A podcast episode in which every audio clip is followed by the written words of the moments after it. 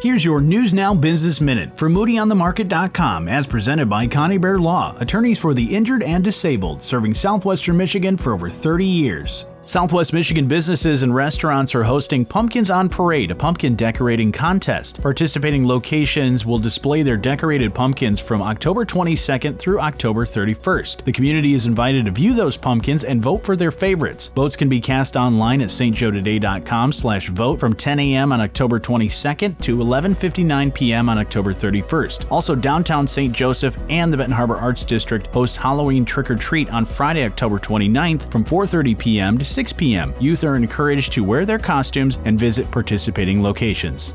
I'm Johnny Reinhardt, and when you want to know Southwest Michigan's business, find it first at Moody on the Market. And when you're on the go and you want to know, download the Moody on the Market app in your app store or find it at moodyonthemarket.com.